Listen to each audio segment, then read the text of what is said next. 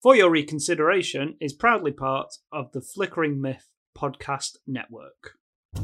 Hello and welcome to another episode of For Your Reconsideration, a film podcast in which some film school guys and me, premium Belgian double denim export JCVD, decide if a film is okay or if it needs a roundhouse kick to the face and some blue tan work boots. Here are my friends, Simon and James. Happy New Year, my boys! Swoon, swoon. Let me just go and change my underpants. Your new silk underwear, James. Your Yeah. new silk underwear.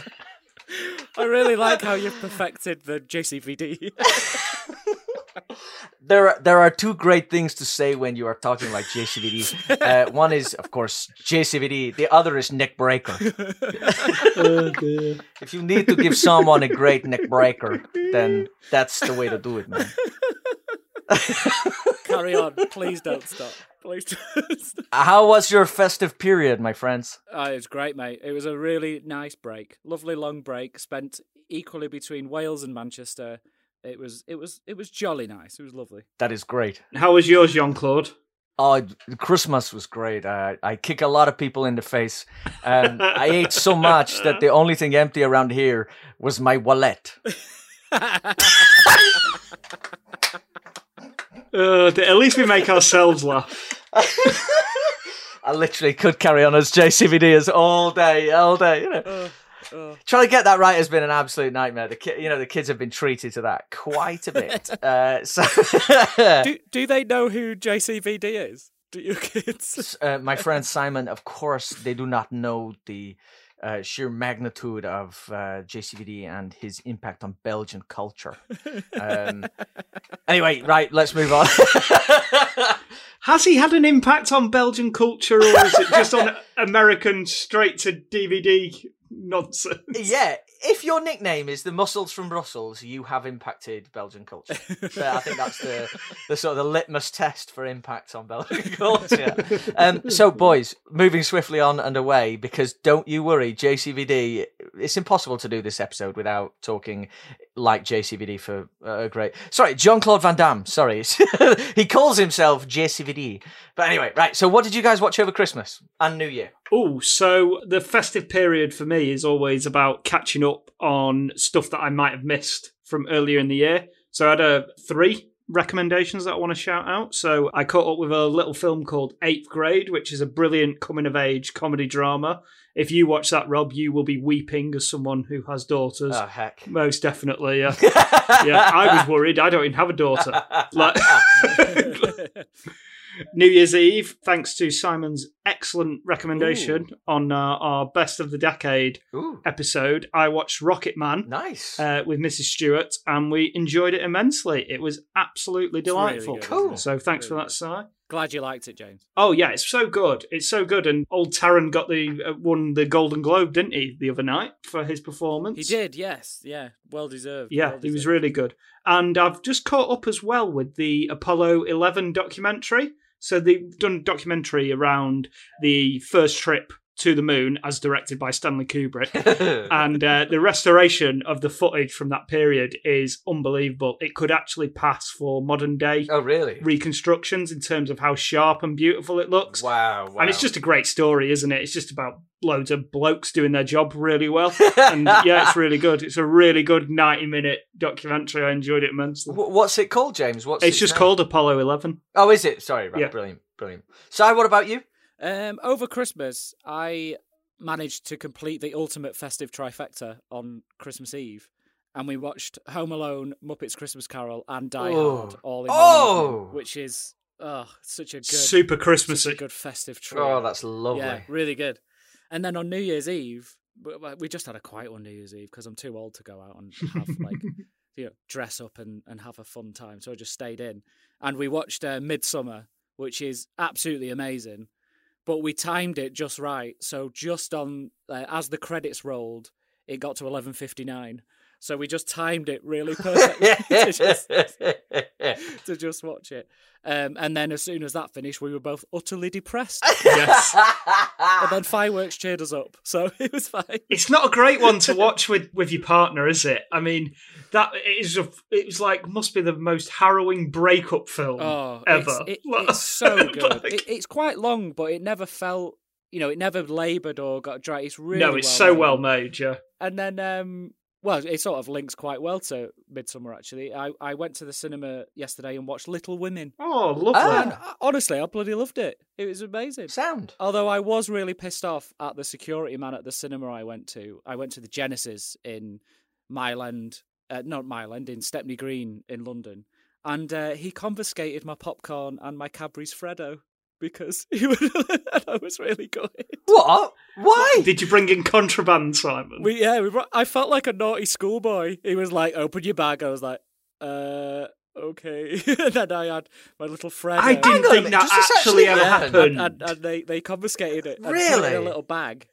Uh, give me a little ticket at the end. They were like, pick it up at the end. And I was, like, oh god, I've got no treats now for the cinema. That's outrageous. I've never heard of that actually happening. is, I mean, it's so ridiculous. I thought I thought it was a myth, Yeah. but um, you know, I, I still love the jet. I- I'll give them the benefit of the doubt because it's a cinema in London where the tickets are super cheap. Um, it's like they're like Right, fair they're like, enough then. They're like five pound Monday to Thursday, so I'll let them off. I'll Oh, that's them not too bad. As for Little Women, it's it's such a lovely, lovely film. Ah, cool. Uh, you touched on Taron Egerton winning a Golden Globe, so we're like well in the throes of award season. Yeah, yeah. I think it's an absolute travesty that Greta Gerwig is being has been completely snubbed so far. Yeah, yeah. She's she's gonna get overlooked again, isn't she? Yeah, it's an amazing film. awesome. Um, well, What about you, Rob? wow. Well, get ready for some classy selections here. Oh. Um, early, early on in the in the in the sort of festive holidays when the kids were off school, uh, they wanted to watch E.T. Having seen him on that Sky advert, God. um, and um, I actually watched it and I got over it. You Oh, know all the problems. You faced I, your fear. I- You faced your fear. I faced I faced it head on and I got over it. And by the end, I was in tears with just the sheer majesty of that Oh. film. It's unbelievable that movie. what a hot it's the first time I've. Oh my. I know, yeah. I'm just literally, it was like watching it with new eyes for the first Can time. I shock you? Can I shock you? E.T. is really good. Jesus, his finger on the pulse. It was really good. I, you know, the, the music's outstanding. Uh, you know, again, this is probably the latest I've ever been to a particular party in pop culture. I think I'm never usually the first to attend, but this is something else. Um, after that, um, I'm afraid New Year's night was dominated by a double bill of Beethoven's one and two. um, um, Charles Grodin is 58 in those films. Flipping heck. Is Charles Grodin still alive? He's not. Is He he, is, yeah, born Is he? in 1935. Wow. Oh, crikey. He's, he's 80. Wait, he's 80. What is how, 85 years old? Bloody Nora. What a complete legend! But uh, apparently, you know the the mum, uh, Bonnie Hunt. According to the director uh, of Beethoven 2, she was a nightmare to work with, Wow. which I can't picture. Um, but Beethoven 2 uh, of the 2 is better because it's got this absolute banger on the soundtrack by Dolly Parton and James Ingram. um, you know, the, the Day I Fall in Love. Uh, check that out. Yeah, but doesn't Be- doesn't Beethoven have David Duchovny getting dragged through a hedge backwards by a big dog? It, it does, yeah, yeah, yeah. and Duchovny is in super smarmy sort of pre-Mulder mode, yeah. um, and it's it's superb as well. Uh, aside from that, I went to see Frozen two at the cinema with the kids. Oh, nice. My Um, brother did that with his daughter. Oh, well. did he? he? He was into it. Did he? What did he think? He thought it was better than the first one. Oh, Dan, I love you, man. I've always loved you, and I agree totally. Way better than the first one. Much better themes, much more interesting. The stakes were a lot higher, and the visuals were huge. Much better than the first one. So Mm. yeah, that's a hot take. Can that be a That hot a hot take? take. yeah, yeah. Yeah. Um, but yeah, Nice. Well, we've we've we've took in some some absolute crackers. we really Pun, have. Christmas pun. Yes. Now, Push it. oh, look, yeah, yeah. Uh, now, looking at uh, tonight's movie, uh, the selection, it's a f- well, it's a funny one, really, It because is. for, for many reasons. We tried to do this towards the end of last year, but for all sorts of reasons, we couldn't get it done. So we're going to try again tonight. And I've been thinking about it since we watched it, and it's a film from the 90s, and aspects of it have aged really poorly. Whatever And- could he be referring to? while other aspects have aged pretty well. I think uh, in the context of yeah, yeah, yeah. I know what you mean. I know what you mean. I know what you mean. It is of a time, and cinema. Uh, you know, uh, movies when they come out are obviously indicative of the of the time and social setting in which they come out at. So, I wanted to ask you guys, what films have aged particularly well or particularly poorly? Oof. Oof. Oh, should we start with the with the good uns or the bad uns first? Oh, whichever way you want. Should we do? Should we do the bad uns first? Yeah, yeah. Let's do that, and then we can end on a nice All right. positive note. Yeah, can't good point. Good point. Before we go into the night's movie, which is also a Yes. positive note. uh, James, do you want to go first? Yeah, so the one that sprung to mind for me, and I've always thought this about this film, but ev- nobody else seems to have registered it. So, are you familiar with the uh, Tom Hanks film Big? yes, I love Uh, that. yeah, yeah, yeah. Yes. I haven't seen it for ages. Yeah, so basically, it's the heartwarming tale of how a child uses witchcraft to trick an old adult woman into having sex with him. the PTSD and years of therapy that woman will endure after the credits roll on that movie. And she sees him walking back to his house as a 13 year old boy, thinking, I had sex with him. Oh, n- would never be made today, and for good reason. Tom Hanks can be as charming as he wants, but he was in a weird pedo movie. So that would be my pick. I don't think that's aged very well, to be honest. Oh, a bit of a fun science. piece of trivia for that, go- though. Uh, for that Yeah. film, before they got Tom Hanks, do you know who they were circling to play that role? Well, it wasn't Tom Hanks to begin with. no, no, no, no. It was someone else. I assumed it was always him. Who was it? A really, really famous actor. Tom Cruise. Al Pacino. Very close, Rob. It was Robert De Niro. No. Come on. Imagine that. I was just trying to think of someone that would make the role completely preposterous. And Yeah. I never found it. Wow. Good Wow. grief. Si, have you got what what movie um didn't hasn't aged well for you? I think you touched up, which we will touch on later, of like why this particular film we're about to cover has dated, and you know the sort of social and political side of things do really date films, and the big one for that is like Breakfast at Tiffany's Yeah. with Mm. Mickey Rooney playing Mr. Yunioshi, Oh, which God. is really the worst like- thing ever. shall we say, unsavory. And I think that's putting it quite lightly. It's really, really horrible. And I think I remember there's a there's a scene in the Bruce Lee biopic Dragon where he goes to he goes on a date to the cinema with his wife. And they go and watch Breakfast at Tiffany's, and he's just sat there in the audience, just like crying, because he's just like they're all laughing at this horrendous racist portrayal of a of a of an Asian man, and it's just really horrible. like, what- it's Yeah. just really, really horrible. But then, other than that, I reckon like the dawn of CGI really puts a timestamp on a lot of films. Yeah. You're right, Um, mate. You're absolutely and, right. and like those that rely so much on that technique, like really have kind of have a short lifespan in terms of going back to them decades or like even even like years later. Yeah, yeah, know, yeah, the, for sure. Because the technology develops so quickly over time. And then yeah, the main one that sticks out, or two rather that stick out, is the the Matrix sequels.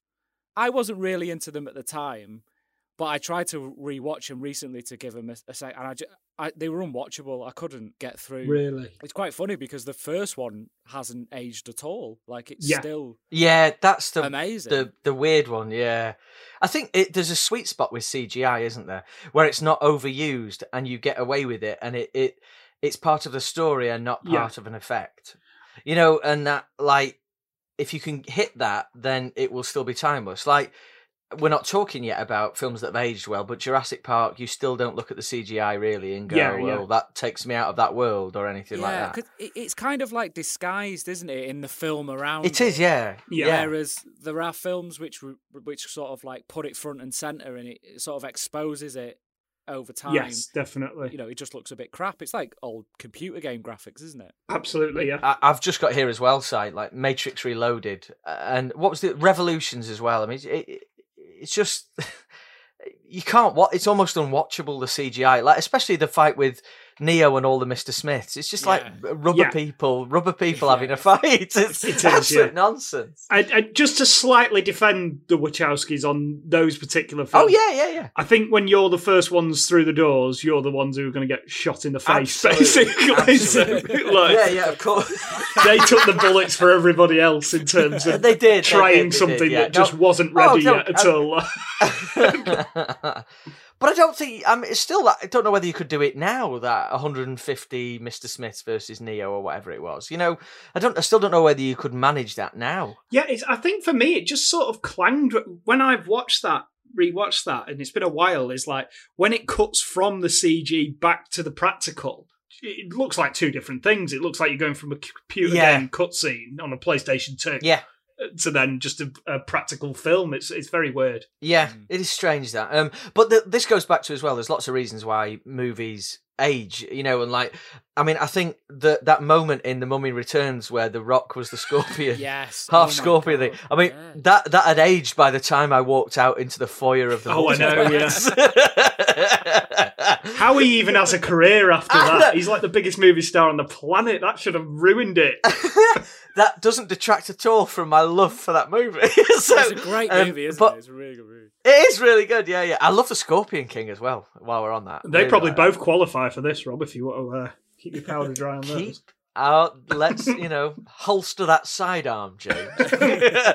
yeah, no, but there's other reasons as well. Like, another reason that, that I, I was thinking about this was um, at the time that Garden State came out. You know the Zach Braff movie. Mm. Oh yes. I thought like that is oh my god, this is the future of cinema and this is how all movies are going to be made and this style and all that kind of stuff. And I spent my time then like writing these sort of subpar Garden State scripts Yeah. with the, that cloyingly awkward dialogue and long takes of nothingness and Yeah. watching it back recently it's not aged well No. it's just not aged well It's borderline unwatchable now, and I, I it Yeah. hit me the same way. Like I watched it and like, oh well, I just need to find a girl who's exactly like Natalie Portman, and everything's going to Yeah, be all right. yeah, yeah. But then as you get older, you Yeah. realise that women like that don't exist because they've been created by a man in a screenplay, and they're basically a manic Yes. pixie dream girl, aren't they? Like, Yeah, yeah. yeah exactly exactly Yeah.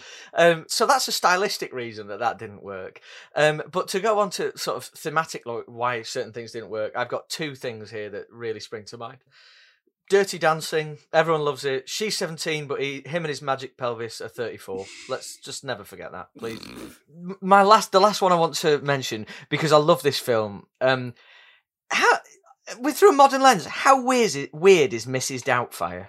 oh, Right, th- so weird. this guy, this guy, they split up. So this guy takes it upon himself to deceive his entire family by dressing as an elderly Scottish woman and ingratiates themselves into their homes. This is psychotic behaviour. he should be in prison. He should be s- sectioned by the end of the film. it, it's just it's it's bonkers.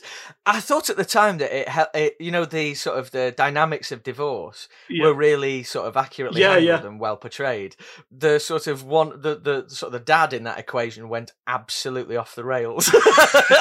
In sort of a- He would not Uh, get in a brilliant would way, he? yeah. He would really would not get. no, the custody. Court was bang on. The courts were right. Like I, re- I remember thinking like P- Pierce Brosnan's actually really nice in it, and he's he's, like Oh, he's painted as the bad guy. Yeah. and it's like I he's know, I know. really nice. And you know, I, I can't stop. You know where he chokes? he gets that allergic reaction. Oh, oh. oh, oh, oh. Hot oh, He's jambalaya! Hot jambalaya! superb, superb. Right. So, what about movies that have aged well? Right. Well, I've got uh, a couple. So early uh, last year, sorry, I went to see T two on the big screen, and that still holds Oof. up completely.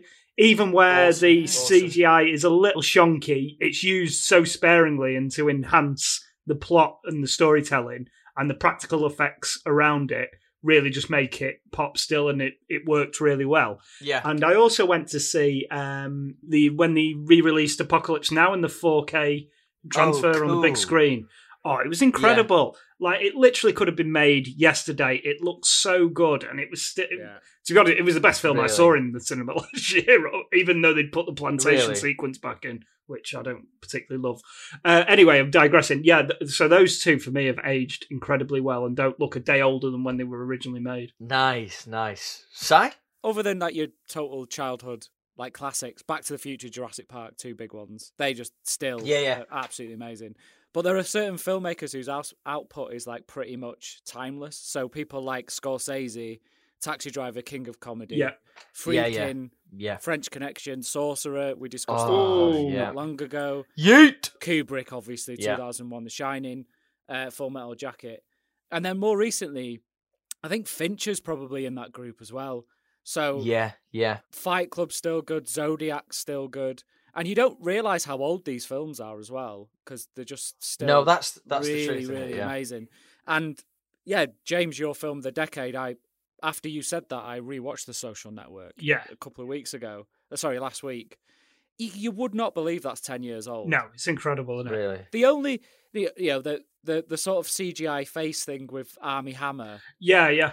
that comes out a bit, which I did not notice at the time at all. No, I didn't at all because I didn't know that. Yeah, but that that kind of comes out a bit. But again, it, it, it's it's plot reasons, and you know, it's, it's Yeah, sort yeah. of like an unavoidable thing. I'd rather that than a a sort of green screened in two Armie Hammer sort of thing.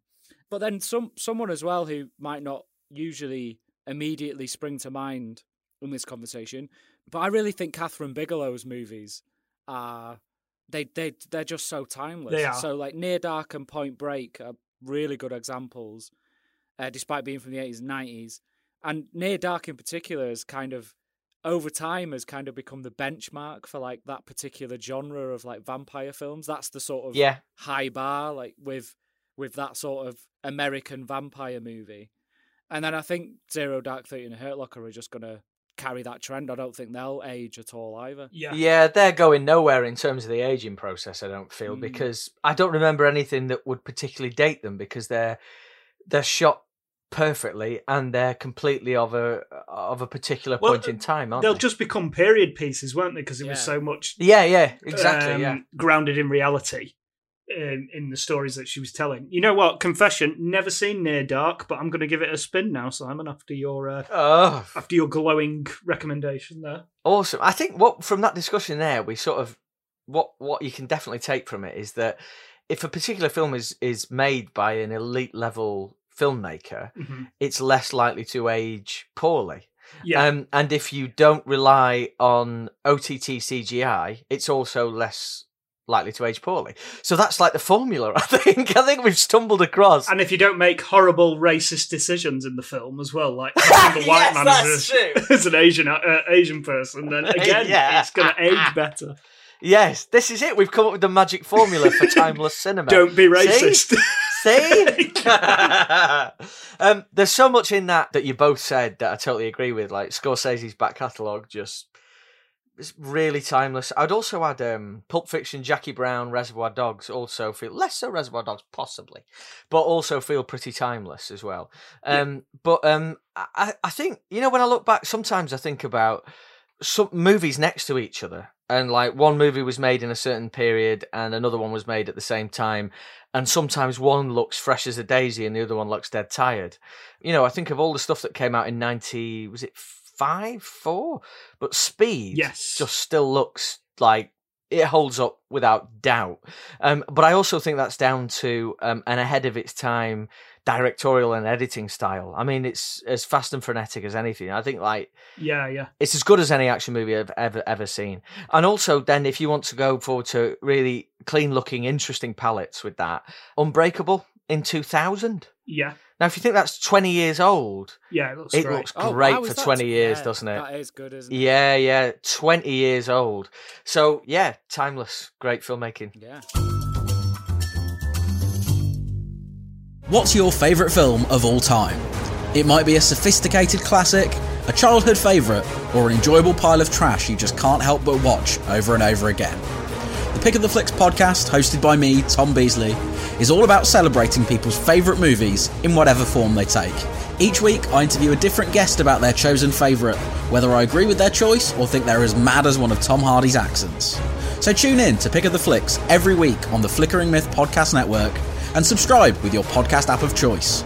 Maybe your favourite film will be next. So, gents, whose movie is it tonight? I think we all know Jean Claude. Uh, thank you, James. I know it was a rhetorical question. I don't know how to say rhetorical like John Claude. Easy for you to say, Jean. it was JCVD's pick. JCVD.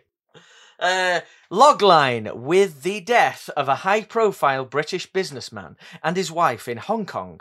Twin boys are separated at six months old. And somehow, despite growing up on different continents, presumably followed identical nutrition, lifestyle, and workout plans to develop the exact same chiseled physique and precise European accent, despite neither of them ever going near Europe, and join forces later in life to take on their parents' killers and reclaim their birthright. Of course, without doubt, one packs a piece, the other packs a punch. It's double impact. oh. Jean Claude Van Damme. He always makes an impact. Now, get ready. for Double impact. There's two of them. Think about it. Van Damme. Oh times two. He looks exactly like you. Me? Twin brothers. Reunited on a mission Watch my back. to avenge their parents' death. One packs a punch. One packs a piece. Look good to me. Together, they deliver. Double impact. Excuse me. From Hollywood to the Far East. On land. On sea.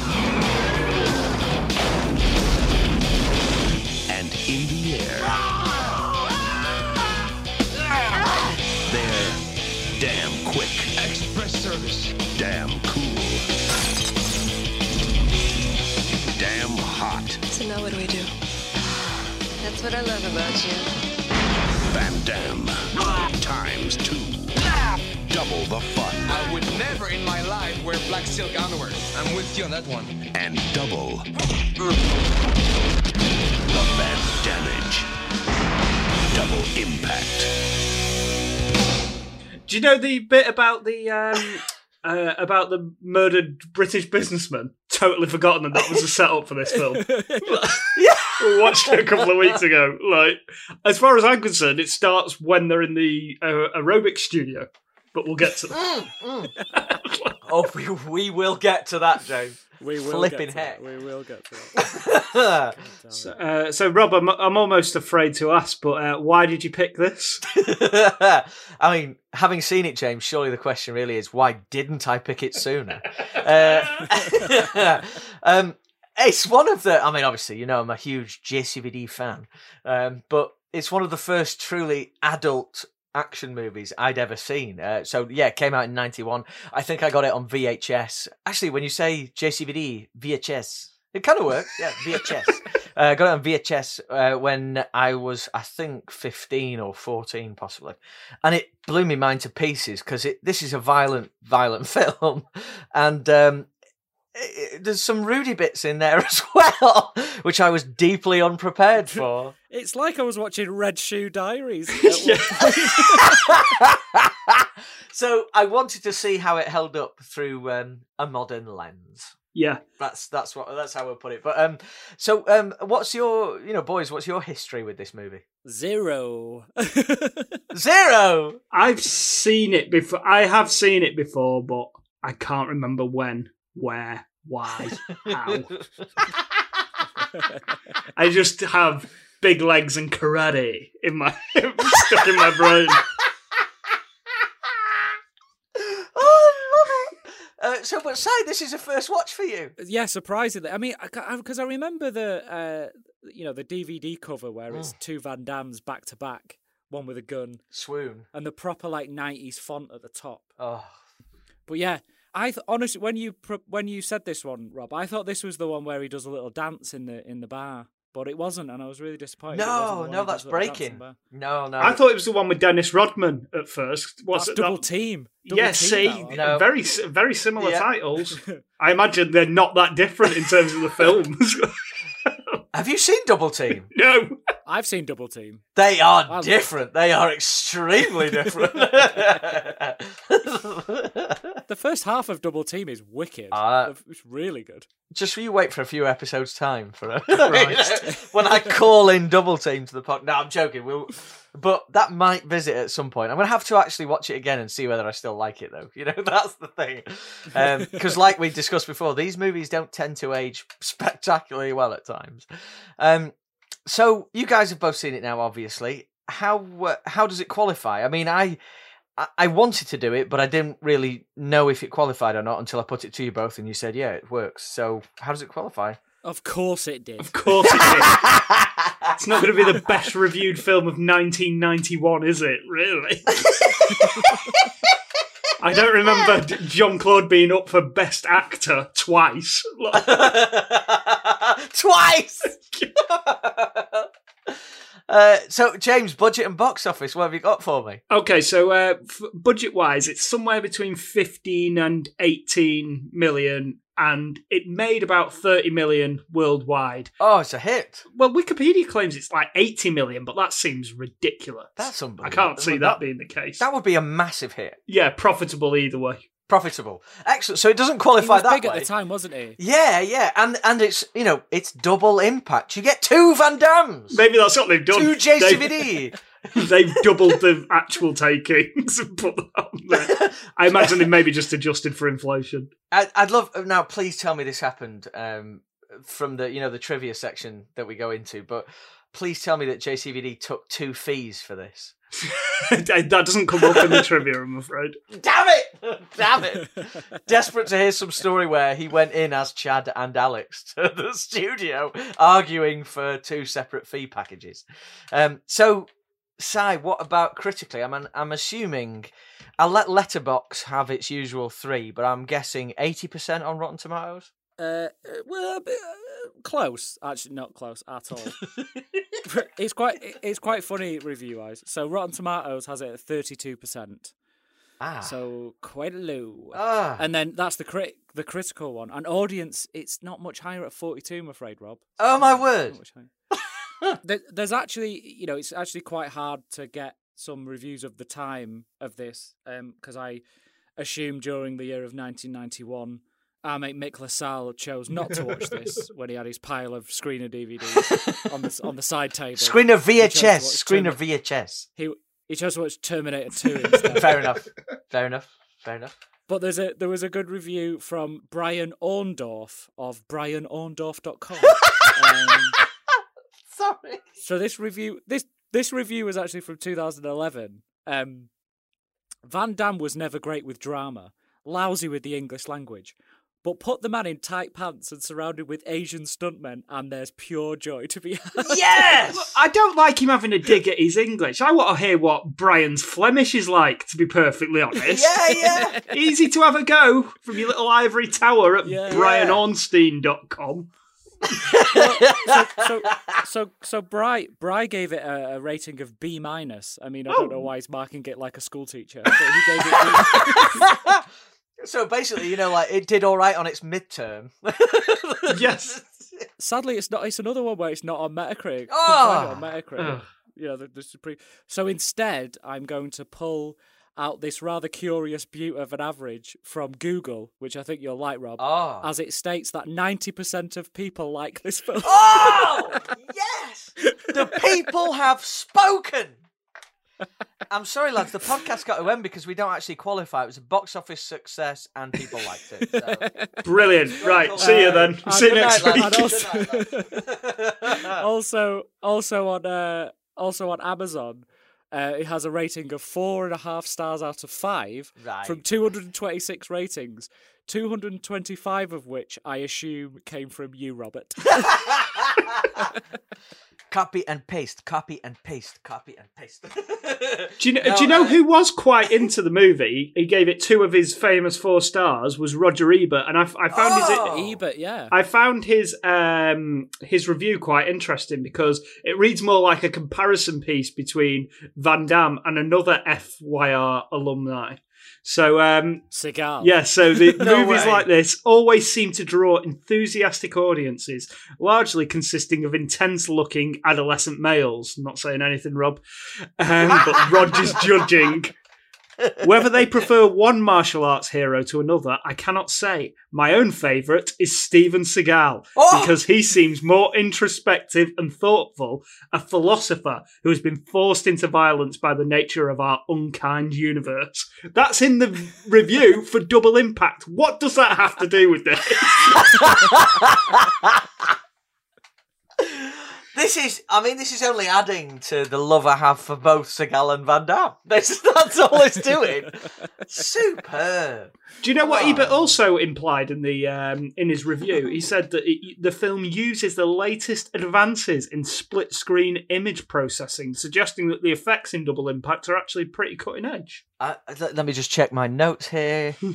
Yes, the effects are good. Yes, yes, they are good. They are good. They've got the Ebert seal of approval. Yeah. Uh, just to round this one up, because we, we, we haven't covered Letterboxd yet. oh yeah. Sorry, Rob, it's 2.6. It's lower than. No, no, it can't be three. lower. It, did, it didn't break the three mark. I, I did find a really good positive positive review from this is from Ian L. He says, "Any movie with Van Damme is awesome. Any movie with two Van Dammes is even better. Five stars." Ian L. Dude, you are welcome here anytime. Anytime. Rob, you need to set up a Letterboxd account because you'd have some of the best followers ever. I think. These guys. yeah. Plus, you'd be able to push up it, the averages of all your uh, all your Yes, that's movies. true. I need multiple accounts. cool, cool. So I'm guessing that um, this movie was um, it will have been filmed sometime in 1990, with it coming out in 91. Um, yeah, you would. Yeah. Do do we have any? Because I, I found this quite difficult to come across. Do we have any particular sort of stories from set? Any trivia? Anything like anything about the main star being choked out and pooing in his pants? No, nothing that that good. But although I did find quite a funny one. So Van Damme wanted to play twins to help change his image. One of them is violent, and the other is not. Mm, They're both quite violent. One's meaner about it, but they're both pretty violent. I love- I love the so the audience could see the contrast in my work. and then it, what what I really enjoyed is he starts talking like Martin Scorsese, so he doesn't describe it as a film, he describes it as a picture. So this picture has comedy, romance, a love story. Bloody hell! I don't want to be in a relationship with JCVD if he thinks this is a love story. Right, hang on. Let's make a note of that because I'm going to come back to you at the end and say, where was the comedy? Where was the love story? Where was the romance? I didn't see any of that. Was, was he watching the right film? I don't know. the right film. So it's not all action and fighting. When I fight on screen, I blend dancing and fighting. Grace plus power is very nice. I should have got you to read these out. I don't know where to begin with what a brilliant quote that is. because, like all great, you know, enigmatic film stars, it sounds like absolute garbage. it sounds like pure rot. uh, but God love him. Um, yeah, I'm gonna hold it. I'm gonna come back. Can we revisit that quote at the end to see whether the, the film we're about to discuss matches up with JCVD's assertions of it? So we're looking for comedy, romance, and a love story. Right, let me just story let me just the note thing? these down here on the side here. Comedy, you know, nothing is springing to mind at the moment. It's not a wellspring of these things. Right, so should we start with the movie? Should we get straight into it? Um, yeah. So, oh, how do we even begin? I mean, first off, the thing that hit me was that Van Damme has a writing credit. On Yeah, well, the, him and three others, which seems ridiculous because, well, it's this movie. Why did it take more than one person an afternoon to write this? Uh, so we we start, um, and it's set quite a unique setting. I thought Hong Kong. I liked it, and I thought the photography of Hong Kong was good. So um, there is a businessman, and he has twin babies, and he has a bodyguard who's called Frank, who's played by Jeff- Geoffrey Lewis, who, according to IMDb, is rather cruelly um, stated to be talented and highly capable character actor with rustic, sometimes sour-faced looks. that is his official bio. Who's his agent? Oh. Is that at the top of his CV when he hands it around? um, I, I- incidentally, I thought Geoffrey Lewis was great in this. it's really good. Um, so these babies, uh, a b- business deal goes down, about, and it's about the uh, the bridge. Uh, sorry, the underground um, tunnel. I should say, between uh, Hong Kong and mainland China. And it's obviously got colonial British interests involved, hence this British family. And a Chinese businessman is not happy about it, and he gets Bolo Yeung and a gang of ne'er do wells to kill the, this this family. But they don't get it right, and they leave the twins alive. And um, Frank manages to get one, and the nanny manages to get the other. The nanny is awful, by the way. Just leaves one. what? The nanny's dreadful. What do you want her to do? I wanted to pick up a Magnum 45 and blast these fools out of there. to be fair, if I saw Bolo your guy would get the fuck out of there. I, I was really happy to see you actually because I, I, I realised quite quickly I'd, I'd actually never seen this film. Um, and then when Bolo popped up, I was like, "Ah, nice!" And then you know, you know, when you do that moment where you like sink down in your seat. It's all right. I'm interested. yeah, yeah, Oh, yeah, yeah. with Because he, has got a really good screen presence, actually, hasn't he, Bolo? He does, yeah. That, Oh, he's he's great. Yeah. he's really good. yeah, him and Jean Claude got on so well on Bloodsport that Jean Claude insisted that uh, only Bolo Yeung to play the uh, could play the lead villain in the movie. That's awesome. That's awesome. Love it. I think I know him from Enter the Dragon. He's in Enter the Dragon. Yeah, he is, yeah, He's- yeah. he's one of the. He's he's um fighters he's actually like um a legend of this sort of corner of cinema, isn't he? You know the Mm. Hong Kong cinema, the sort of fraternization with um, US cinema as well. So yeah, really really cool um, to have him there. Um, and he's huge and imposing and terrifying. And this, so this, uh, did anyone? I we don't like talking about um, bad stuff on this pod, but the twins' dad, Paul Oh Wagner. my days. I can't remember a more unconvincing acting performance in my life. So, so, so this is the first line of my notes because I don't know that these twins are Van Damme at this point. the British dude is an awful actor. Yeah, um, he gets given um, a cigar case, doesn't he? He's like, um, "Thanks, Frank. Very nice." it's it's, it's dire. Let's just say, let's just say, I'm glad he got shot Oh. in the face. Yeah, Well, I, I I didn't mean- mind him too much because he may as well just be a cardboard cutout because he's just a catalyst for the plot. Anyway. yeah, he is a plot device, isn't he?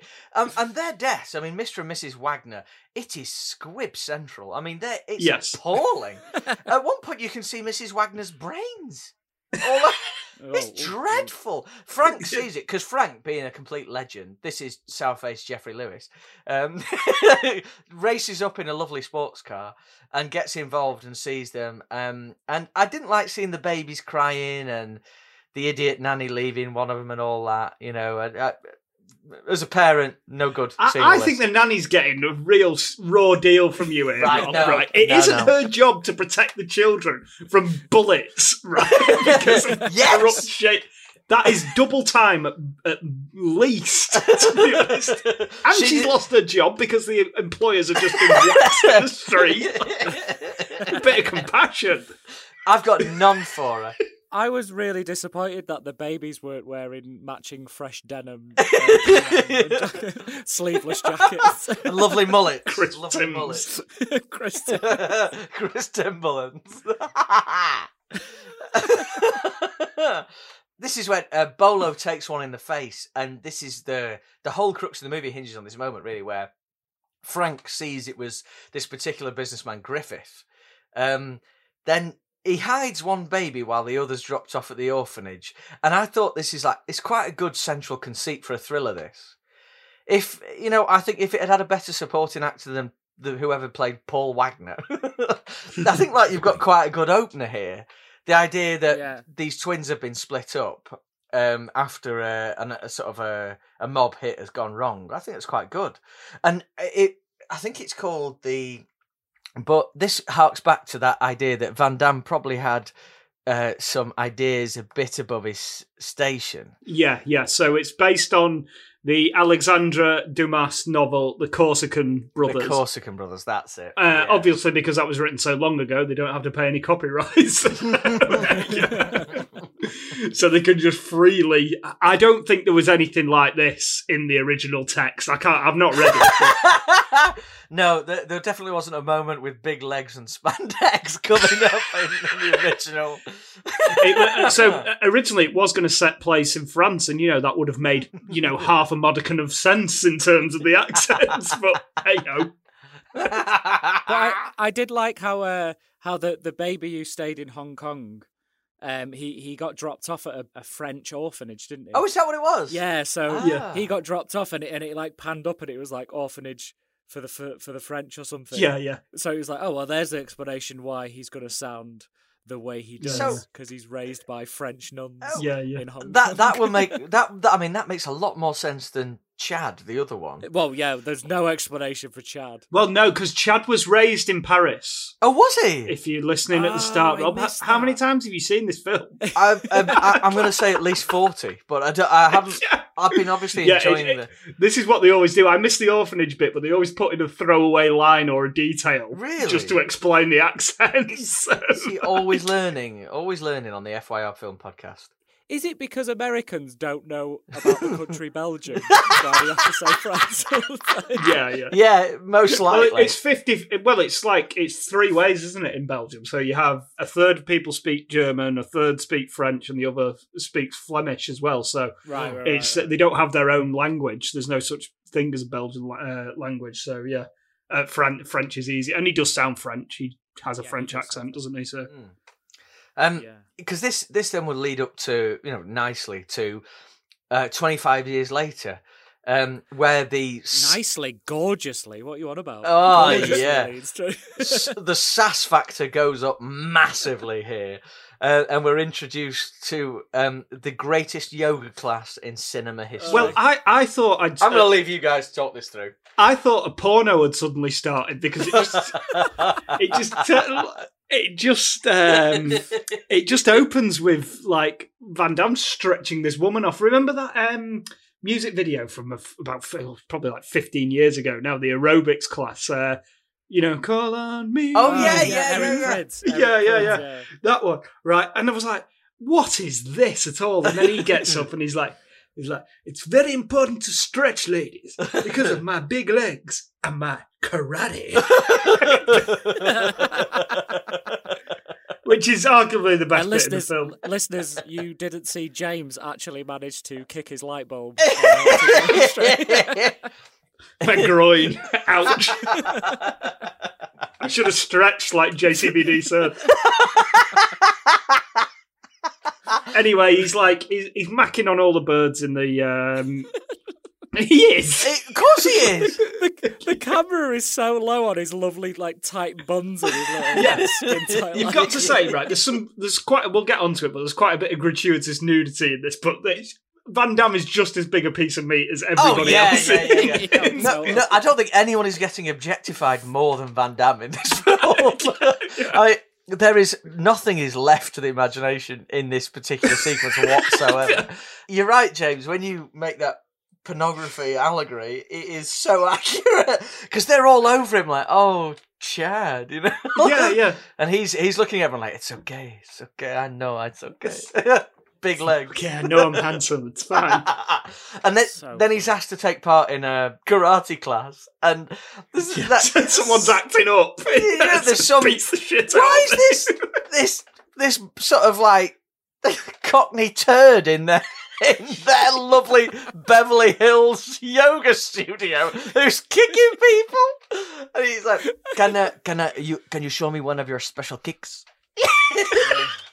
and uh, uh, and this ah he, he- well he managed to punch a fella out, which is great. It's lovely.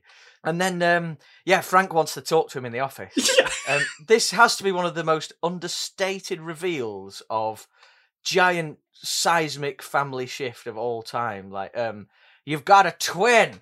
His name's Alex. He's in Hong Kong. Uncle Frankie, come on.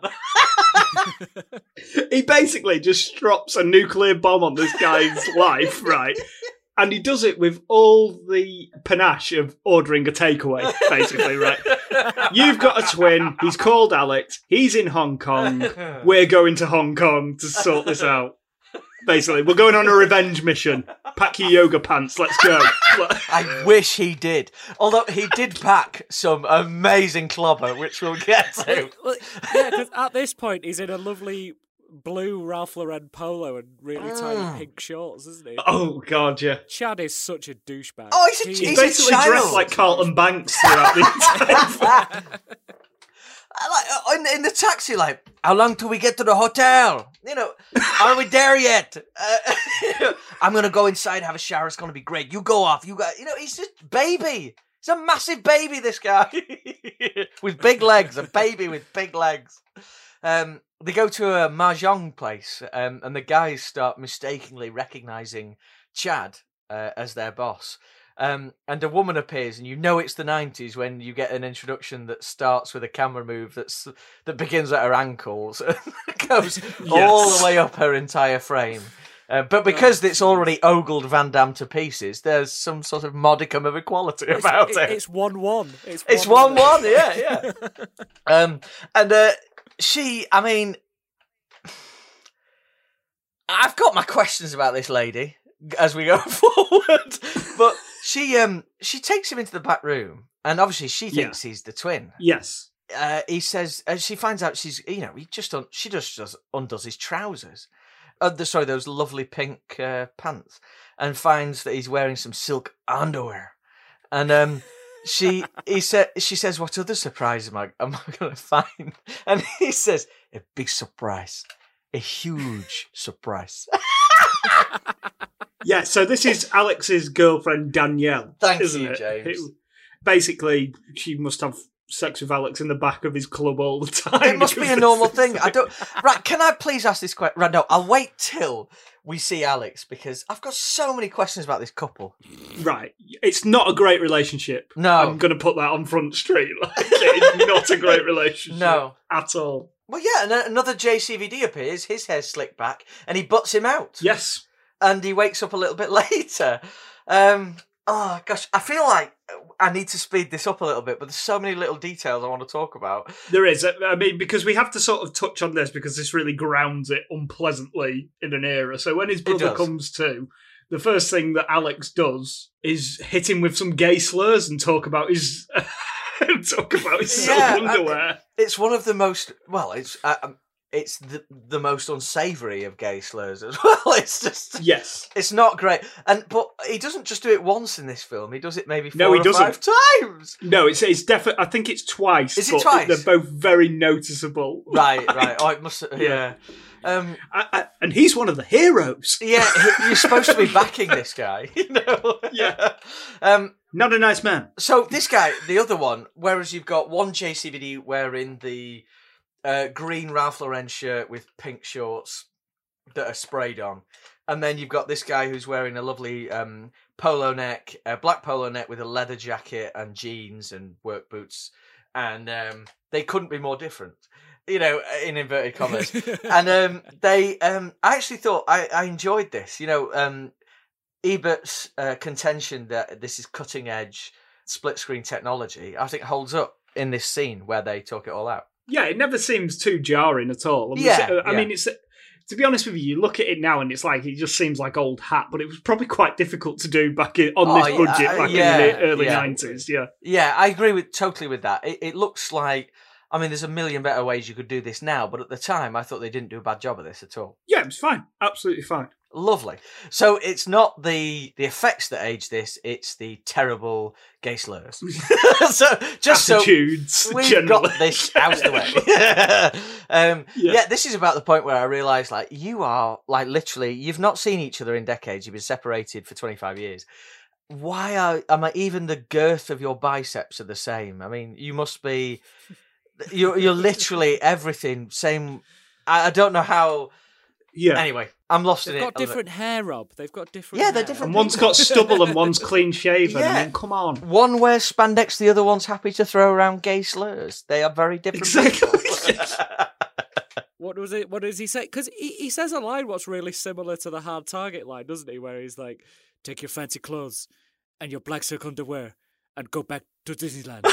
yes, Like- he does. Sorry, he definitely does. Disneyland? What? Why? Why? Uh, why Disneyland? Disneyland. Now, I was thinking at this point, right, because I'm looking at the two of them, and and the differences aren't, you know, they're identical because they're the same person. So when Frank and the nanny split them up at, birth, at, at six months, how did each one of them know which one was? Well, because you got to suspend disbelief. No, no. they were each dropped off with a workout regime when they turned 16, like a little pamphlet. Did they have uh, Um, like uh, 25 years worth of meal prep as well? Dropped off in a great big skip with them.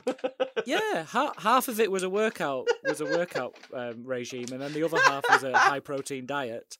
And they, they just left them under their pillow. So, yeah. but uh, like, Did you not read the supporting graphic novel, Rob? I did, I did- no, the, uh, my yeah, my download from Amazon had a supporting PDF, which I didn't look at look at whatsoever. Uh, I you mean you haven't seen the eight-part Netflix preview series? don't, James? You know how gullible I am, and how much I would swill on an eight-part preview series of Double Impact. um, yeah, there, there are facts in the, fir- sorry, the effects in this first meeting um, work. Um, the the unsubtlety of the opposites of and and how polar opposite the Yeah. the dual Van damage is. Um, I, I actually somehow buy it. But anyway, he offers Chad some action on a boat, and Chad appears on a boat trip wearing some of the most ludicrous, ludicrous clothes you're ever going to see. We're talking about a, a, a sort of a maroon blazer, tan chinos, massive silver belt. And the sickest sort of cigarette ash coloured shirt and tie combination. Uh, Right, Rob, uh, uh, for the purposes of getting the podcast under four hours, can we just take it read that Chad will be wearing something outrageous in every scene that he's in? okay, yeah, fair enough, mate. Fair enough, fair enough. right, uh, what what I'll do, right, is I'll just I'll drum out the film now, and then Yeah. we'll right. So he's got he's got to prove to Alex that he can uh, handle himself. He does with this ill-fated boat trip, and then from there we end up. Um, they decide they're gonna um, agree to take on Griffith because uh, they killed. he murdered our parents. Um, so we. so they're going to take them on, and they find an empty island which has got a rustic hotel on it, and they decide to set that up as base of operations. And they decide that's the place that they're going to take down Griffith and Bolo Yeung, and that's pretty much the plot from here, isn't it? Is it is it Zhang? Who's the choose? Oh, Zhang, yeah, Zhang. Yeah, yeah, yeah. yeah, and Zhang Yeah. As well. Um, who who who, Bo- who Bolo Yeung is like the sort of lead henchman of Zhang's Yeah, clan, is absolutely. Yeah, yeah. yeah, So he comes across as like the main villain, Bolo Yeung, but he's actually just a dog's body, isn't he, for this Yeah, Zhang guy who was in absolutely, on the um, assassination of uh, Van Damme's parents. Yeah, How do you do a plural of Van Damme? The Van Um, Dammes? Va- or- Van Damme? Van Damme. Um, no idea. Van Dammes. Yeah. Oh, yeah, that'll do. a new. Netflix series was born. Do, do, do, do, do, do, do, do, do. Jean Claude Van Damme's theme tune. Sorted. Netflix, you know how to reach us. Si- Side's got the whole series. It's a, it's a pilot and t- you know two eight part series worked out already, just based on that. In fact, on that basis, on that sorry, on that as a side note, a script for Double Impact Two has been written according to Van Damme. Yes. Oof. I imagine that Van Damme's got sequels for every single one of the films that might possibly come back into Oh. uh, into canon in case he can sort of like relaunch a cinema career again. Oh, I hope he does. Oh, I hope he does. Um, I, I want like a really like cool director to just get hold of him and put him in something. Oh, you know, yeah. like how like Chris Nolan did with like Tom Berenger randomly Yeah, in Inception. yeah. Oh, that'd be like- incredible. Yeah, yeah. yeah. why not? Why not? or Yeah. Rutger Hauer was in like Oh, Batman Begins, yeah. like just stuff like that. Because Like, honestly, I thought um, um, I thought he was really good in uh, Van Damme was great as Jean Vilain in um, Expendables. Oh, he was actually. No, he was. I've yeah. not seen it. I was re- it was great, James. He was really good in it. Yeah. He, he, Yeah. he roundhouse kicks a knife into um, Hemsworth's chest, doesn't he? Mm. Oh wow! Yeah, It's he's- ace. He is actually a really good villain. He's yeah, very and he's good, called yeah. Jean Vilain. yes, Yeah. he is. Yeah, it's, it's such a ridiculous movie. I really like the first one. It's it's really It's good. ace, yeah. Um. I think, um, really good. it, that was in the third, wasn't it? When Van Damme was in it, or Villain. I've Was seen the the second one? first one with Stone Cold Steve Austin. one. No, the first. No. Stone Cold's in the first one. Yeah, the first was Oh. Stone Cold. Yeah. Well, oh, was Well, with. he must be the second one then, because I've I've definitely not seen the third one, so he must be the second one. I know. Anyway, the name one Jean- with Jean- Jean Vilain. it is Jean- It's from the uh, same school of naming villains as um, Pascal Sauvage in Johnny English. Such a great name for a villain, by the way. Uh, and as a side note, the music for Johnny English, flipping it. anyway, so um, Yeah, so we're at home with the Van Dammes on this decimated island, right? With a with an old hotel on it, and you know, there's there's tensions. To be honest, Alex is convinced that Chad wants to get off with Danielle constantly. yes, I mean, Chad looks like he. Again, we were discussing on one of the previous episodes how Bond couldn't be left alone with a grapefruit, and I think Chad is of that same persuasion. To be honest, vegetable, mineral, or animal, he'll he'll be all over it. he was. They do that. There's that awful Red Shoe Diaries bit, though, isn't there? yeah, where yeah, where the he drives um Danielle away and um having picked her up when she was um horribly groped by the head of security at um Griffith's place. Oh yeah. Who who is who is that actress? Like, Uh, she- I've got it written down hench. here. Yeah, um, she must be like a power lifter or yeah. something. I, th- I think she's really ahead of her time. I Actually, think she's a bodybuilder or something because she's just she's very imposing. I was like, oh, this head of security, and then you see her legs later, and you're like, fucking hell, she's humongous. yeah. No, it's true. Uh, Karina Everson. Yeah, a Miss Olympia winner, oh, there you go. Yeah. six-time Miss Olympia winner. Yeah. Beg your And she does There she does grope old Danielle, doesn't she? Quite. Um, Oh, it's uh, yeah, does, it's, yeah. it's bad news. Yeah, it's it's news, not. yeah. It's non-consensual. Um, you know, uh, big legs. because because Yes. because Danielle Danielle works for Griffith Griffith, doesn't? Yeah, she does. Yeah, she does. So she's trying to like uh, go undercover and get some dirt and try and prove that Griffith was involved in uh, the death of Van Damme's the two Chad and Alex's parents. yeah, Which she does find something eventually, which sort of like give them sort of carte blanche to then go after them all and you know infiltrate a big drug boat for some reason. yes. that's true. That's true. Yeah. And there's another moment where um uh, where uh, Chad goes back um and he ends up being mistaken for Alex. Who's the, Yeah. the bad one? Um, and they uh, want to do a business deal with him, and he gets taken out somewhere where there's some shipping containers, and um, Yeah. he says, you know, uh, you know, well, he infers that he's not going to do business with them. Um, and Bolo breaks a dude's neck. There's a few great net breaks in this film. I, Yes, I but actually then- think the, on the whole the action's really good in this film. I think the do. fact- I agree mean, with you. There, there I is agree with about you. thirty roundhouse kicks in slow motion, but Yes. but That's what I'm after. That's what I'm here for. I actually think the action's pretty good in this. Like the shoot, the, sh- the shootouts are pretty decent. Um, Yeah, a, a it's all shit ton of authentic, it's all happening. Like a lot, but I Yeah, guess big that's where all the explosions budget too. went on. All the big explosions in the docks. It's always on the docks, isn't it? There's always a big Yeah. Yeah. a big fight on the docks. Because you can chin all the rubbish in the sea. yeah, I was a little disappointed by the action. oh, were to be you? honest, as a, as a spectacle, I don't know if maybe we've been spoilt too much by watching Hard Target when we kicked off the Yeah, podcast. that's true, You that- know, yeah. all those months ago. Uh, But remember, we were talking about that, and we were talking about like some of the kinetic camera moves that Yeah, John yeah, Willard yeah. employed, and Uh, how yeah, he'd shot yeah. Van Damme better than anyone else had ever shot him. And I just found it all a bit static, to That's be honest. fair And. Maybe Agree. they were just Yeah, no, very, very fair point. who, who directed it? Who, is it just one? Of, is it just like a stooge who directed it, or is it some? It's so it's this guy called uh, Sheldon Lettich. So he's directed four Van Damme movies, including AWOL and this one. He also wrote Bloodsport, Rambo 3, and Van Damme starring The Legionnaire. Also, he was in Nam. Oh wow! And that's not that's not a movie, as in the actual conflict. That, yeah, he was in the actual conflict. Yes, I don't know what he's doing there, but oh, he's in the Marines. He was in the Marines. Oh, so yeah, sorry, cool. I'm not taking the mick, Cool. Sheldon. Cool. Wow. Yeah, yeah. Um, but yeah, his filmography is not particularly substantial, is it? So it's yeah, it's He makes a certain type of Yeah. film. yeah. should we say? he loves a slow mo roundhouse kick as much as Ah. JCVD does. JCVD. Um, yeah, that, you're absolutely right though, James. Like it is, it's not shot as anywhere near as interestingly as Hard Target. I mean, you're right. We're totally spoiled with that. But I'm, I'm also, I'm, I'm on the, I'm in between two It's here. serviceable. Exactly, It's fine. yeah. It's just And not. I- It's just nothing that you haven't seen before. No, that's right, and, and it's it's more like you know it makes it feel like a vehicle for a star more than Yeah. a movie event like Hard Target was. Like Hard Target's Yeah. like a movie that you can you know I feel like a movie Yeah. you could savor. Obviously, I feel that way, but It's one of those where Van Damme probably directed it more than the actual director did, isn't it? yeah, yes, probably. yeah, yeah. You want to get my big legs in here? Get them in. Sheldon. When I do the when I do Sheldon. the splits, I want the camera low, get my big buns, get my big buns touching. get my really big great butt right in there, right in there.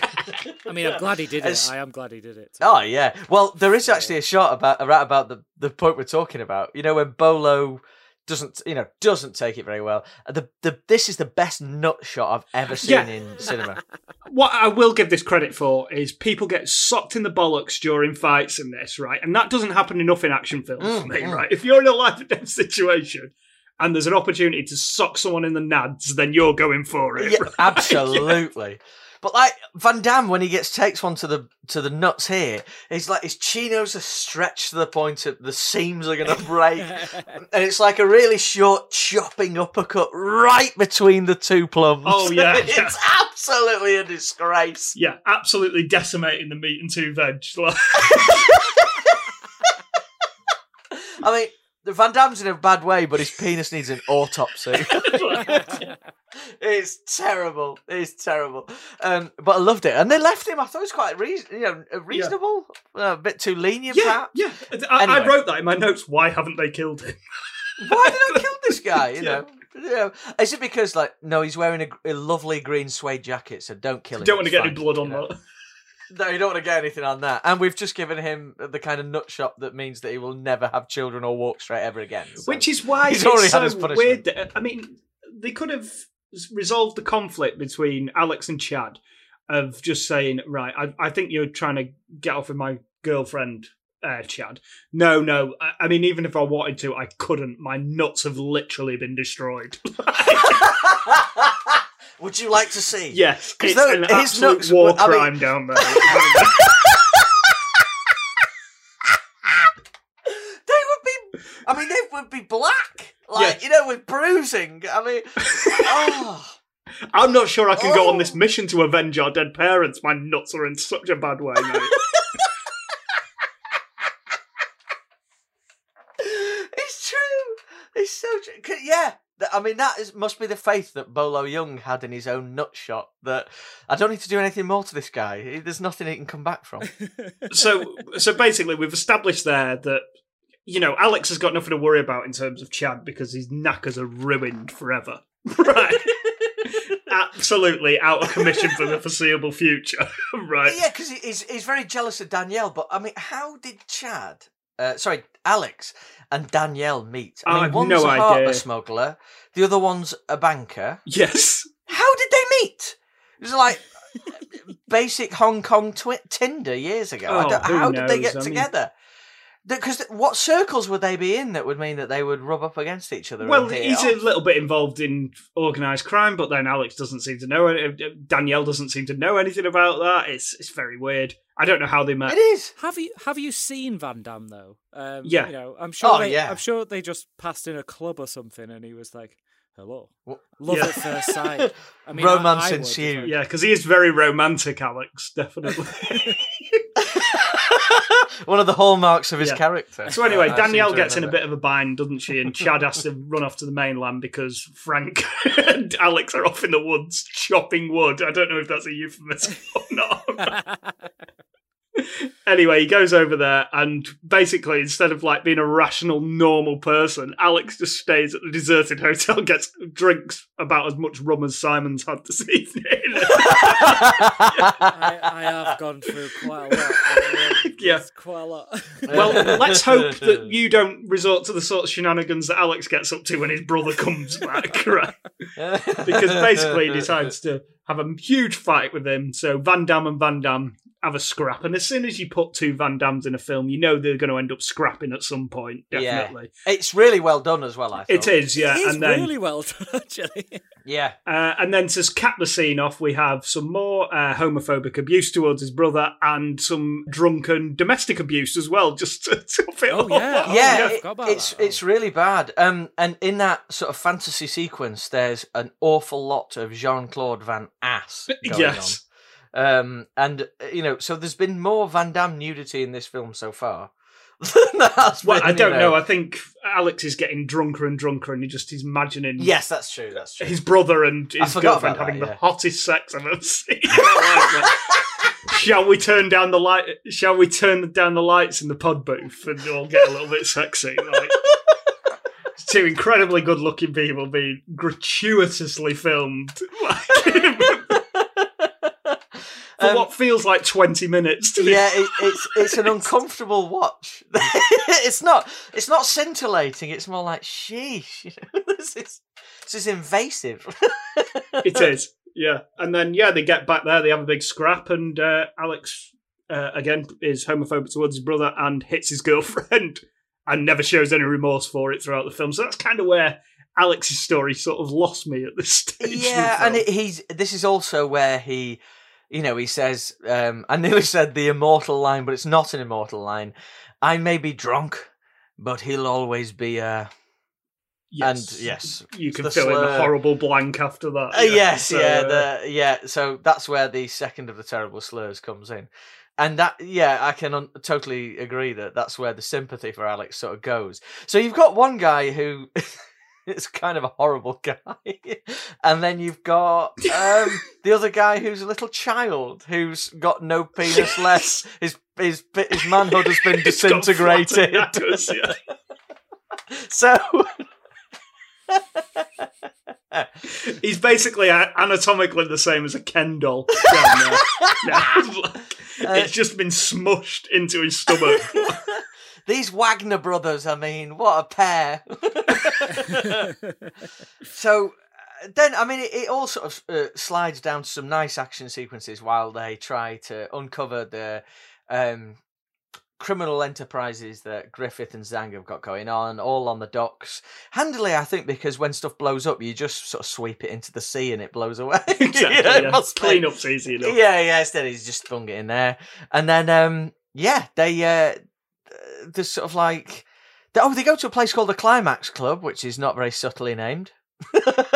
Yeah, so it's basically does in about five minutes what Valkyrie takes two hours to do.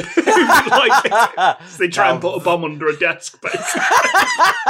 oh, and um, Corinne Everson kills someone in a very horrible way. She knifes some traitor, Yeah. like very horribly. With a It's vile. tiny little knife. It's the most pathetic knife I've ever seen in my life. It was like a little butter knife, but maybe she's that strong that she can just jam it through anyway. Again, inexplicably American as well, isn't she? Yeah. You know. Um, oh look, Zhang is in camo, and they've got some stuff going, and all the all the bad guys are suddenly in like cheap camo and dark caps. So it's nice. It's like they've all put their team uniform on, so we all know whose side is whose when these fights go if you on. don't, if you don't look like Van Damme, then you're gonna get a boot to the face. You are, you are, you are. Um, Yeah. So much so that Mr. Frank Avery has gone and hid up in the, you know, like when the fights are on, he's up hiding up in the rafters somewhere with a sniper rifle because he knows he doesn't Yeah. look like Van Damme, so he's likely to get shot. Because the uniform for Team Van Damme is being identical to, to Van Damme. Yeah. But the action's great. The gunfire's really fun. I really enjoy all of this stuff. It's got one of the best neck breaks I've ever seen in any film. This. So there's a guy sat on a little tiny little three pronged stool, and Alex sneaks up behind him and does, eh, does he whistle like? something. He does some noise, and the he guy does something better than that. yeah, and and uh, the guy stands up and he just comes behind him and pulls back the top of his head and puts a hand on the back of his on the back on the top of his back and pulls it back and then you hear a great big crack. Is this kid's glass? You know, back made of neck made of glass. I don't know. Is it a papier mache neck? He dies so easily. Um, but it's great. I absolutely love it. And I bought it. You know, when I was a kid, like I was like, oh my god, that's the coolest thing I've ever seen in my life. Um, so yeah, super stuff. I, I, like where, when while you're watching the film at this point, where are you guys? Are you in or are you out? I mean, I'm enj- I'm enjoying it for what it is, but yeah, it sort of loses me when after the Van Damme fight, and it's just like one of these guys is just irredeemable. it's horrible. Like, like, I, I think I lost it story wise. I was just I had no idea what was going on. All Yeah. I knew was that there was this guy Griffith was a bad guy, Zhang was a Mm. bad guy, and his mate Yeah. Bolo Yeung was a bad guy. Yeah. and I Yeah. think that's all I needed to know. Who the good Yeah, guys that's were, it. who There's the bad a- guys were. I think you're absolutely right, mate. and it, it gets to a point after that where it's just like ticking boxes now for me. Right Mm. now we've got to have a Dark Night of the Soul. Everyone's fallen out. Bosh. Yeah, Danielle and Frank get kidnapped. Right, bosh. Now we have to go on. We have to put our differences aside and team up and go and sort these yeah, bastards out, basically. And then that's where it goes from there. exactly. Yeah, I think that the most interesting stuff in this film, certainly from a story perspective, is all in the first half. The second half is just, as you say, it's just leading towards this inevitable crescendo because you know where it's going. It's sort of like action movie Yeah. by the numbers by this point. But um, I really wanted a little bit more from the villains. I've got to be honest. Um, as in, I, I love who are playing the villains because they look dead villainy. But um, Yeah. I want like a bit more of the motivation. I mean, all we really know is that they do crime. That's all we know. Yeah. They do a bit of crime. I don't yeah, know they're just anything else baddies, about. aren't they? Yeah, I don't they're know just generic about them. You know, apart from like obviously one of them killed. Oh, they they both killed the parents in the beginning, which is motivation enough for Chad and Alex. But for us as a audience, like, there's no real threat. Not no real threat, but there's no grand plan for them now, is it? They're trying to avert. You know, Yeah, like it's it's just, just we just want to stop them from doing. roost, yeah, it yeah. is. It's not like the stakes are ramping. It's just oh well, if we can't get them on this go, we'll have another go in a couple of weeks' time. We've got uh, an extended lease on that uh, abandoned island hotel waterfront property, so we just keep Yeah, going yeah. back there, regroup and get drunk and hit each other as much as we like. Uh, so they have the you know the end. Uh, we end up with Chad versus Bolo. Um, Which is great, by Which the is way. Yeah, that's re- the best bit. Yeah, It is, yeah, it's a really good fight. because isn't? Bolo is bench pressing, like doing squats with these huge barrels full of oil. I assume Yeah. they were empty on the set, but like it looks impressive anyway. it really And does. we've Yeah. got so. Uh, plus, I, I really like the fact that they go, "Oh, these barrels are a bit dirty. Let's both take our shirts off and we're going to have a big fight." Yeah, yeah, totally agree. Um, and then Alex, um, he's doing something or other. I don't really care. He's doing something. He's killing people, and they're all killing people. And Corinne Everson gets knifed again, really horribly. Like holds her up and pushes it right through her ribs. It's bad. Yeah, and yeah. um, Zhang goes up a great big crane. Reveals that his cane, in true baddie fashion, is actually a sword, and then um, he falls off and ah, the death, and um, it ends really abruptly, doesn't it? With like yeah, yeah. like JCVD doing like a little okay signal. it, it Yeah, ends, yeah. it ends abruptly with the classic freeze frame finale. it does, doesn't it? Yeah. Yeah, the, the credit song is pretty good. uh, and then it's done, and thus endeth Double Impact. Um, so best bit. my best bit is we've just sort of alluded to there, and I want to give it a bit more credence. So, Chad versus Moon, who is the Bolo Yeung character, is just Mm. brilliant. You know, it's sweaty. There's barrels, like Yeah. there's roundhouse kick. Another great nad shot. So uh, Van Yes. Damme Yeah. gets the chance to flatten Bolo's nads as well. But given how he's bench pressing those uh, those barrels, I think he's probably ha- on the old juice himself anyway. So he's probably not got much of it in terms of nads to crush in the first place. But yeah, it's just great. They just get, you know, take the shirts off. Van Damme's in neatly pressed crisp slacks. There's loads of slow mo roundhouses kicks as a, a hench bloke chucks barrels at him. And then to top it all off, Moon gets Daniel Sterned, basically. He gets He does. electrocuted, Electrocuted, to death. yeah. He does, Sadly, yeah, yeah. doesn't turn into a skeleton. Um, like Daniel Stern. he does make some good noises. Ah! It's, It's very enjoyable. cheesy. It's It is very enjoyable. yeah. Love it. So? Uh, I think my favourite bit was when they were on the boat. You know, like the fir- it's like kind of the first bit where sort of Chad comes into his own as like you know, being being sort of as good as Alex in terms of being a bastard. Um, I think this point really happens. He he, he round roundhouse kicks someone in the face, and that's his like first one, and it's like complete with really full contact slow mo. Oh. And it, it, it looks as if the, the stuntman got actually booted right in the face. Like, it's proper. You know, we we spoke before about um, the Matrix and the fight with the Smiths, and you know that like when he punches Agent Smith in the face, and it's like a big full CGI cockfest of him punching him in the face. This, no CGI here. That poor stuntman got a full JCVD crisp Timberland boot right in the face.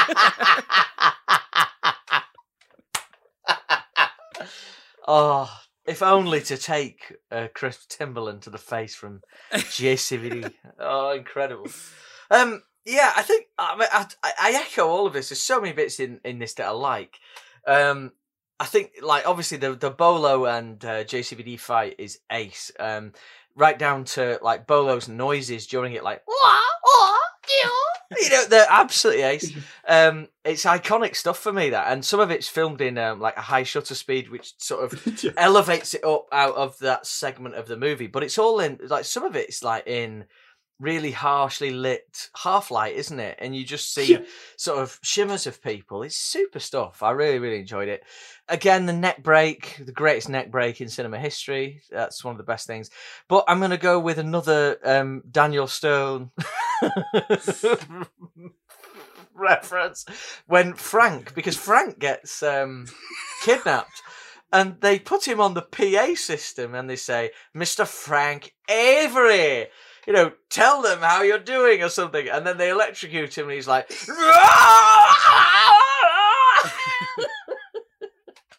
and yeah, that is, I think he's a mate. Geoffrey Lewis, hats off to you, my man. You're unbelievable. I love you to bits.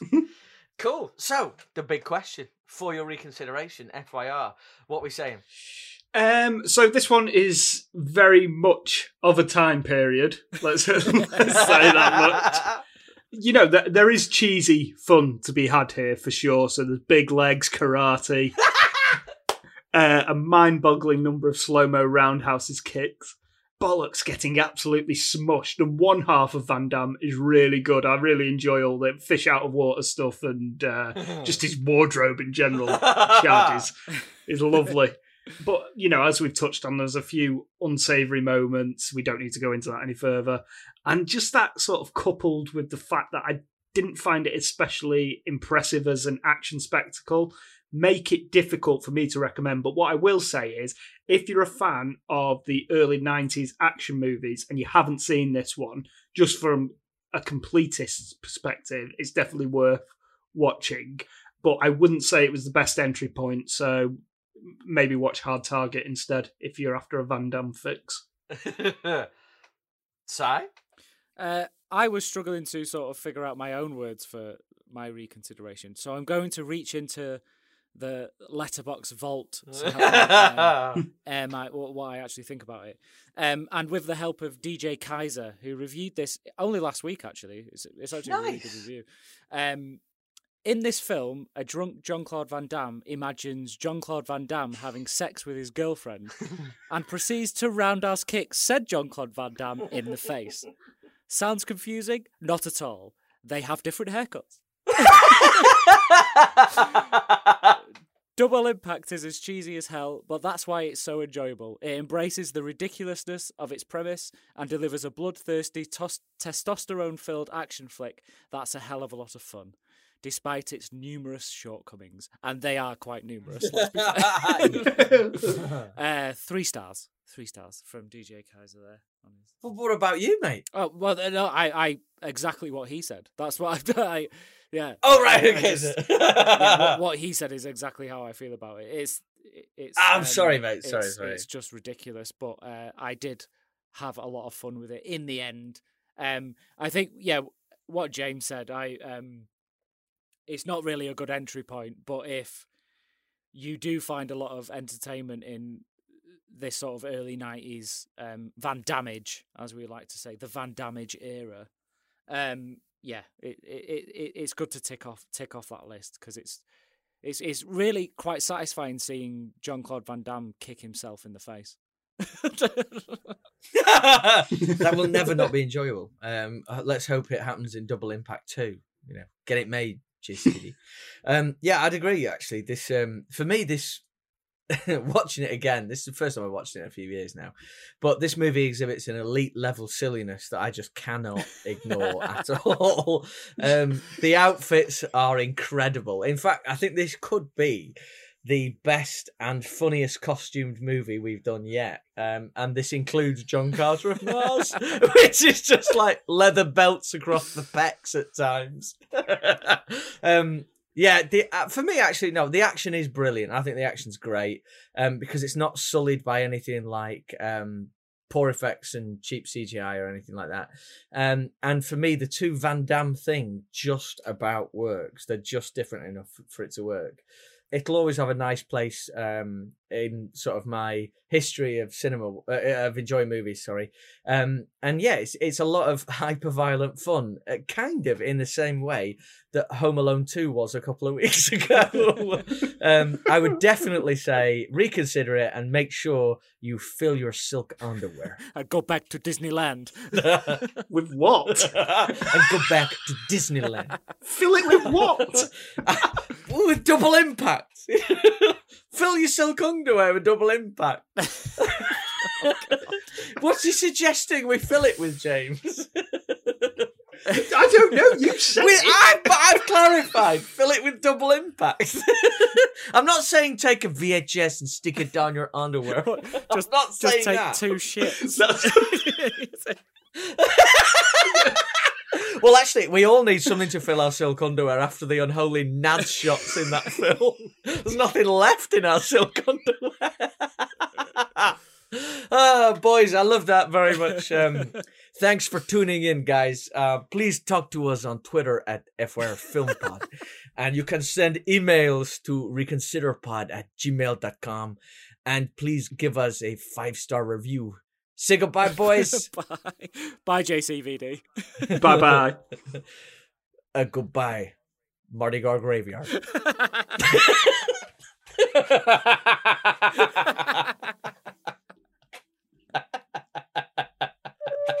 Ah. uh.